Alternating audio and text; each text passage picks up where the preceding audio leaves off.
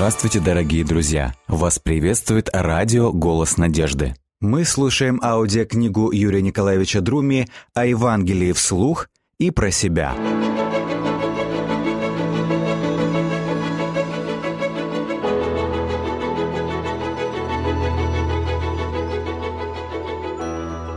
Вера и тело. Одно из самых тягостных переживаний жизни – смотреть в лицо неизлечимо больного человека. Тягостно от того, что ты ничего не можешь сделать. Человек лежит, а на самом деле уходит, доплывает, и ты понимаешь, что навсегда. Тягостно и от того, что завтра на его месте будешь ты, а на твоем – кто-то другой, смотрящий на тебя так же виновато и беспомощно, как виновато и беспомощно смотришь сегодня ты. Тягостно и от того, что на всем белом свете нет никого, кто мог бы вернуть уходящего от тебя человека. Человек уходит и уносит с собой все, и высказанное, и невысказанное. Трижды я был на похоронах, которые проходили в воскресенье, и всякий раз думал, какое неудачное соседство, смерть и воскресный день. Стоял перед гробиком, смотрел на положенную в него семимесячную девочку – похожую на брошенную в снег куклу. На бледно-желтом лице застыла боль. Последняя, необъяснимая и невысказанная. Все было не так. И смерть, и девочка-младенец, как несостоявшаяся Ева жизнь, и воскресный день. Ничего общего между ними. Смерть не спрашивает, когда ей прийти и за кем. И земля не протестует, в какой бы день недели в нее не опускали тело умершего. Все молчат, только смотрят. Предав тело земле, все молча расходятся, потому что сказать нечего. Мать и отец горюют, слез не остановить. Мысленно пролистывают Евангелие, ищут надежду в нем. Найдут ли? Это зависит от того, как они прочтут Евангелие и что увидят в нем. Какую общую картину они сложат из многочисленных эпизодов из жизни Христа. Чудо зачем? Евангельские страницы пестрят чудесами. Почти нет страниц, на которых не было бы чуда, и почти нет чудес, не связанных с исцелением. Только представьте себе такую картину. К Иисусу приносят страдающих от разных болезней и мучительных недугов, одержимых бесами, больных подучей и разбитых параличом. Настоящий лазарет под открытым небом. И вот всех их исцеляет Иисус. Так что не остается ни одного больного. Согласитесь, достаточно внушительное начало для молодого равина, всего несколько месяцев назад вышедшего на авансцену общественной жизни иудейской нации. Продолжение было не менее внушительным. Очередь тех, кто хотел исцелиться, не иссякала – Люди с обезображенным болезнью лицами, люди хромые, слепые, глухонемые, парализованные, прокаженные, люди с поломанными судьбами и душевно больные. Все и отовсюду стекались к чудотворцу. С выходом Иисуса на общественное служение пришла эпоха, когда сила Господня являлась в исцелении больных. Поэтому так к Иисусу стекался народ, ища возможности прикоснуться к Нему. И прикасавшиеся исцелялись потому что от него исходила сила и исцеляла всех.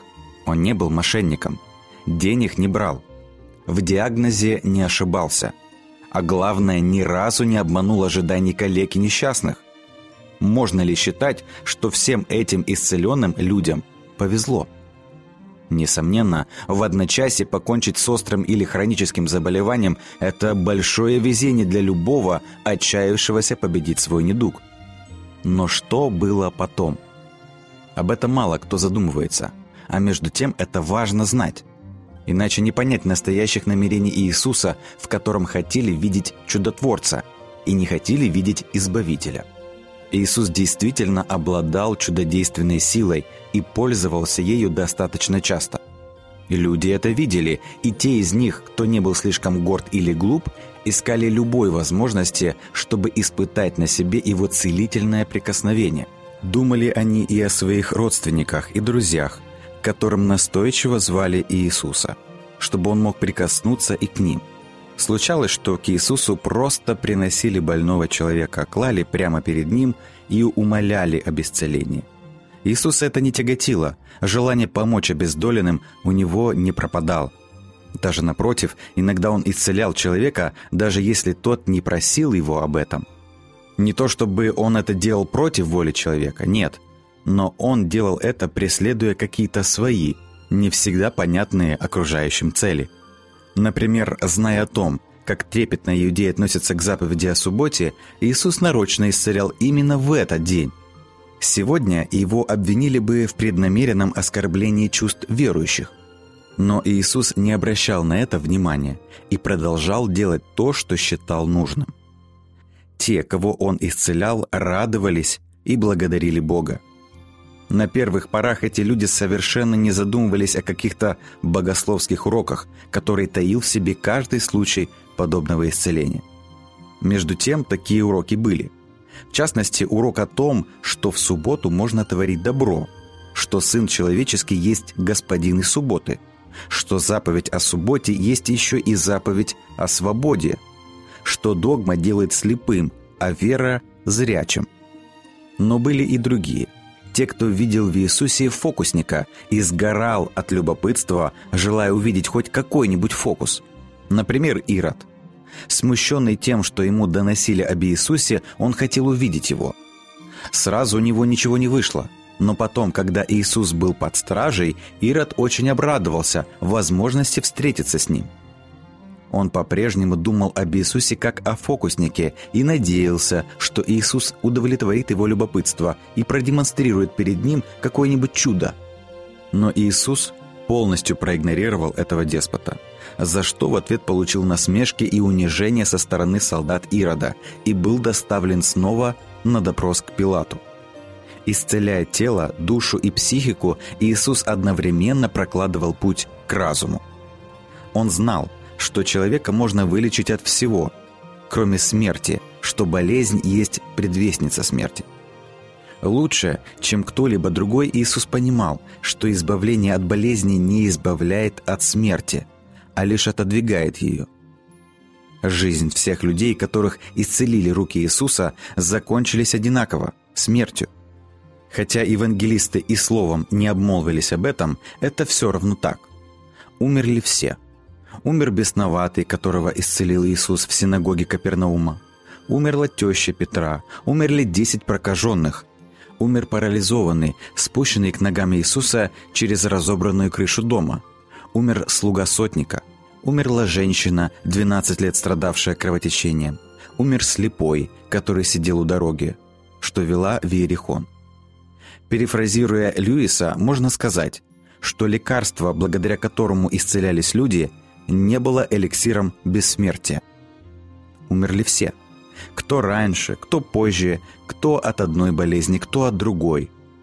Но через некоторое время не осталось никого. Тогда зачем всех их исцелил Иисус? Должно быть, в том был какой-то более высокий смысл, нежели возвращение человеку здоровья. В чем же этот смысл мог заключаться?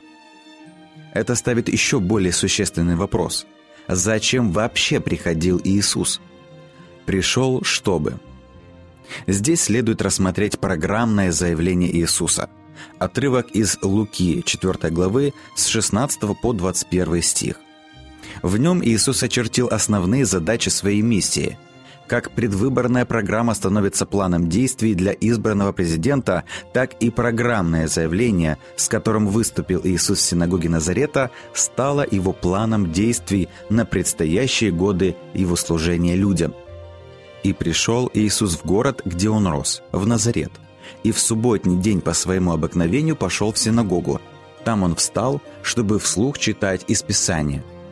Ему подали книгу пророка Исаии – Развернув свиток, он нашел место, где было написано «Дух Господа на мне. Он помазал меня и послал меня провозгласить благую весть нищим, возвестить пленникам освобождение и слепым прозрение, отпустить на свободу угнетенных и возвестить, что наступило время милости Господней». Свернув свиток, Иисус отдал его служителю и сел – Взгляды всех в синагоге были устремлены на него, и он сказал, «Услышанные вами слова Писания исполнились здесь». Это было очень серьезное заявление, которое сделал Иисус в начале своей большой деятельности. На первый взгляд, выделенные слова – это не более чем одна из ветхозаветных цитат. Действительно, Иисус здесь цитирует начальные стихи 61 главы книги пророка Исаия. Но посмотрите, как евангелист передает это. Во-первых, он опускает ожидаемую фразу «исцелять сокрушенных сердцем», во-вторых, он заменяет ее несколько видоизмененной фразой из Исаии 58 главы 6 стиха «отпустить угнетенных на свободу». В-третьих, он опускает идею гнева, о котором говорится в Исаии 61 главе во втором стихе. Вот каким был результат внесенных изменений. «Встал, подали свиток, развернув свиток, провозгласить благую весть нищим, возвестить пленникам освобождение, слепым прозрение – отпустить на свободу угнетенных, возвестить время милости Господней. Свернув свиток, отдал его служителю, сел. Мало верится, чтобы такой смысловой узор был случайностью.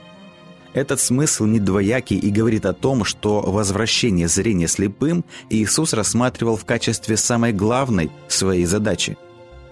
Для этого Он пришел, для этого Он был послан, для этого Ему был дан Святой Дух – Многочисленные случаи чудесных исцелений, описывать которые вот-вот начнет евангелист Лука, должны рассматриваться именно в такой перспективе. Лука пишет свой образ Иисуса Чудотворца и подчеркивает, что Он возвращал людям зрение не для того, чтобы они любовались миром, а для того, чтобы они увидели и оценили своего Целителя. Откройте глаза и зрите Иисуса, как бы заявляет евангелист Лука. О нем я сейчас вам расскажу – и как к Иисусу был прикован взгляд тех, кто первым услышал его программное заявление в городской синагоге, так не спускали с него глаз все остальные участники большой драмы, которая для одних обернулась прозрением, а для других – слепотой. Иоанн Предтеча, готовя путь Иисусу, провозгласил и такое обещание Божье. «И узрит всякая плоть спасения Божия». Теперь же он был узником совести – которого ожидала кровавая развязка. Едва не сломленный таким поворотом в своей пророческой судьбе, Иоанн усомнился в Иисусе. Для получения удостоверения о том, кем был на самом деле Иисус, Иоанн послал к нему нескольких своих учеников, чтобы те спросили, «Ты ли тот, к которому должно прийти, или другого ожидать нам?» Начинался ответ Иисуса так, «Пойдите, скажите Иоанну, что вы видели и слышали. Слепые прозревают. Слепые прозревают. Эти слова возвестили начало новой эры, эры духовного прозрения. Духовной тьме и слепоте пришел конец. Божественный свет пробил многовековую тьму и вырвал из нее души тех, кто сидел во тьме и тени смертной. Это был свет к просвещению язычников, свет к спасению всех. Исполнялось пророчество гласящее «В тот день прозрят из тьмы и мрака глаза слепых. Иоанн Креститель был провозвестником света, за что и поплатился сначала свободой, а потом и жизнью. Едва ли не самым первым среди всех прозревших был старец Симеон. Глядя на восьмидневного младенца Иисуса, он сказал «Видели очи мои спасение Твое». Став свидетелями исцеления парализованного, люди с трепетом говорили – Чудные дела видели мы ныне. Среди прозревших были и двенадцать апостолов, которые откликнулись на призыв Иисуса и последовали за ним. Прозрел и римский сотник, который уверовал в Иисуса так, как в него не уверовал ни один из иудеев. Открылись глаза и у женщин, которых исцелил Иисус и которые тоже решили пойти за ним. Прозрел и сборщик налогов по имени Закхей, он так хотел увидеть Иисуса, что для этого даже залез на дерево. В результате не только он, но и все его домашние увидели Иисуса и вкусили радость спасения в нем.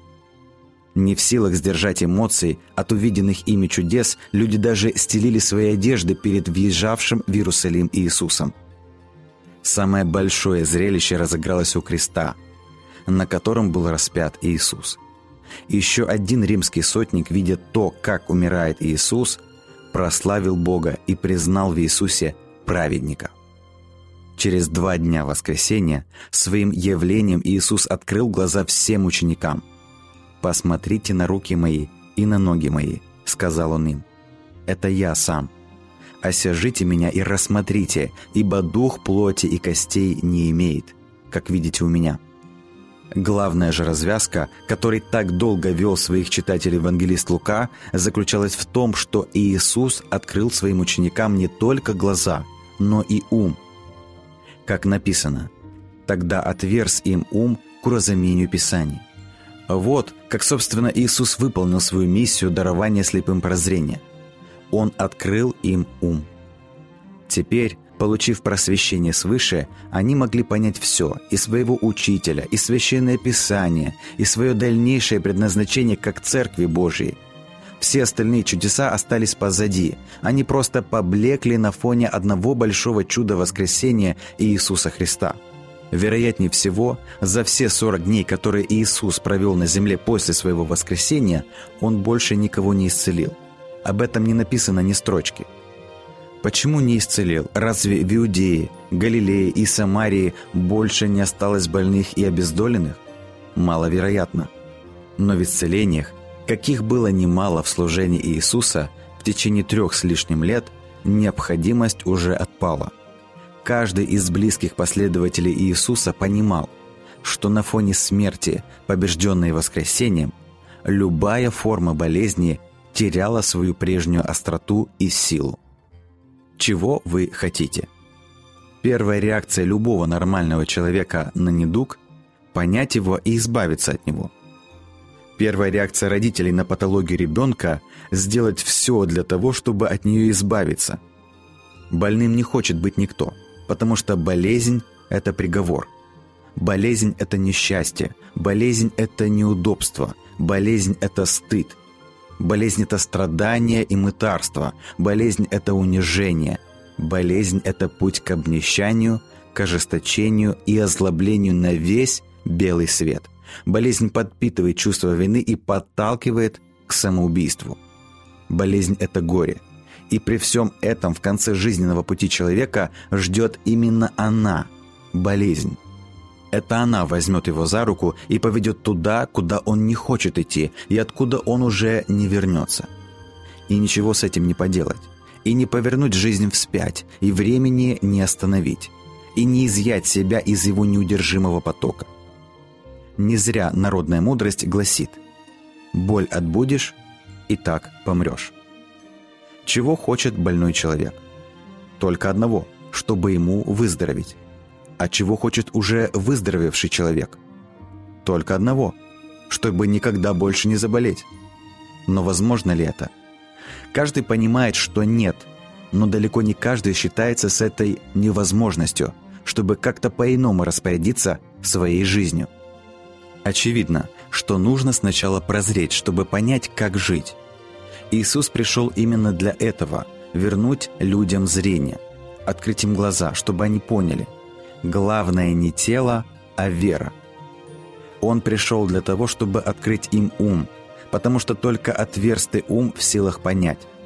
Не вера для исцеления, а исцеление для веры. Не для того исцелял Иисус людей, чтобы продлить им жизнь на 2-3 десятка лет. Нет.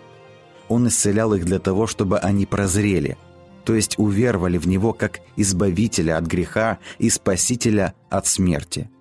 Все случаи исцелений играли вспомогательную роль в его спасительной миссии.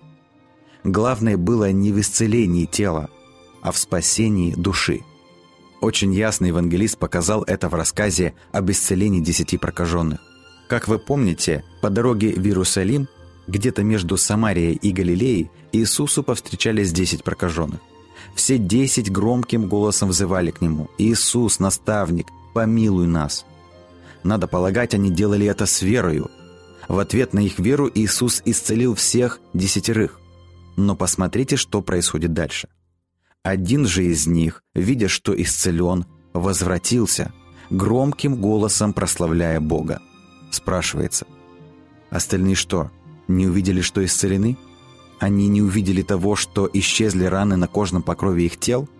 Они не увидели того, как порозовела кожа на их конечностях. Они не увидели того, как улетучился дурной запах от их тел.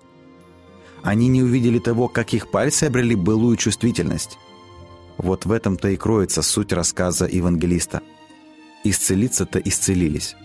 А вот чтобы уверовать в Иисуса как Спасителя, пасть к Его ногам и поблагодарить за исцеление, на это их не хватило. Поэтому-то лишь один из них, безымянный самаритянин, удостоился услышать комплимент Иисуса. «Встань, иди, вера твоя спасла тебя». Не сказать, что у других девяти не было веры. Нет, у них была вера. Но их вера была достаточной для исцеления, но недостаточной для спасения. Уверовали все десять, а прозрел и спасся только один – один же из них, видя, что исцелен, возвратился. Ему-то и сказал Иисус, «Вера твоя спасла тебя». Вера девятерых довела их до Иерусалимского храма, где они и остались. Вера десятого остановила его на полпути к самаритянскому храму, вернула назад и повергла к ногам Иисуса. Так мог поступить только прозревший человек. Вывод. Главное, для чего пришел Иисус, это спасти от смерти. Смерти неотвратимой и вечной. И Евангелие знает только один способ, с помощью которого обретается такое спасение – вера. Символом веры в Евангелии от Луки является зрение. Именно для этого и пришел Иисус, чтобы слепые прозрели. «Чего ты хочешь от меня?» – спросил Иисус у слепого, сидевшего у Ерехонской дороги. Слепой ответил, «Господи, чтобы мне прозреть?» На это Иисус сказал, «Прозри, вера твоя спасла тебя». Не в воле человека выбирать себе тело. Он просто получает его от своих родителей. Не в воле человека выбирать себе наследственность. Он получает ее как неподлежащую изменению или упразднению данность. Но вот что точно лежит в воле человека, так это вера. Поверить или не поверить зависит от человека. Поверивший исцелен. Поверивший бессмертен. Самое большое здоровье, которым может обладать человек, это его вера. Признак настоящего здоровья – это зрячие глаза, это отверстый ум. Перед прозревшими отступает смерть, потому что они взирают на бессмертного – Верую, как по мосту человек переходит через пропасть смерти и оказывается в присутствии Иисуса, который победил смерть. Иметь такое зрение есть высшее блаженство, которого может удостоиться смертный. Именно на такое блаженство указал ученикам Иисус, говоря, «Блаженны очи, видящие то, что вы видите. Ибо сказываю вам, что многие пророки и цари желали видеть, что вы видите, и не видели, и слышать, что вы слышите, и не слышали. Евангелист подчеркивает, что Иисус сказал эти слова ученикам особо. Ни в чем другом, а в этом они должны были видеть самую большую для себя привилегию. Привилегию верить, привилегию жить вечно.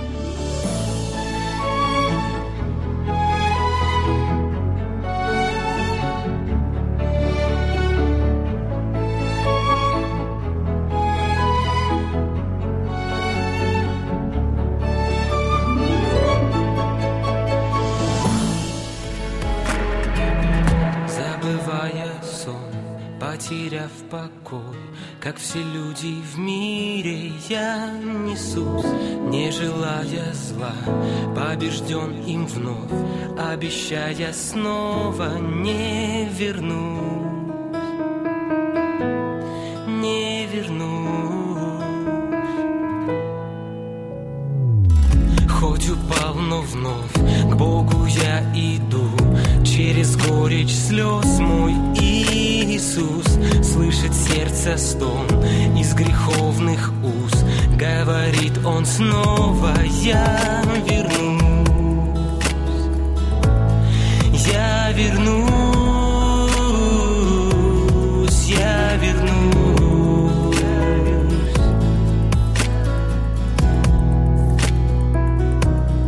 Я вернусь, и тебя я с собой заберу.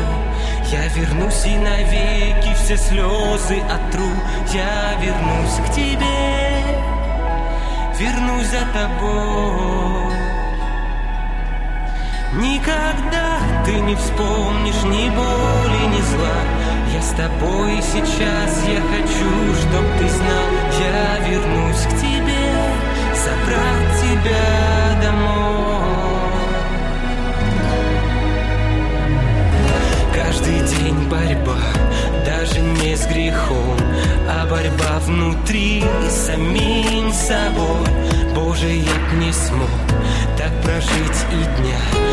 если б мне сказал ты, я с тобой.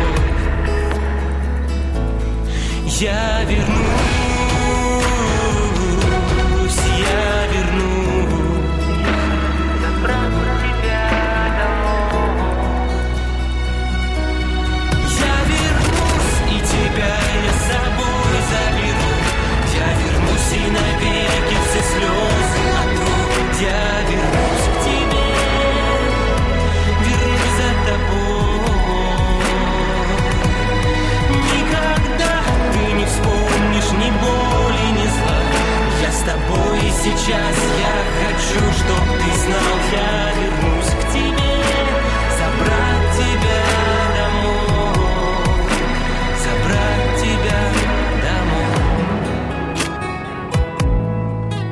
Дорогие друзья, вы можете оставить свои сообщения через WhatsApp и Viber по номеру плюс 7 915 688 7601 или позвонить нам на бесплатную линию, которая работает на территории Российской Федерации.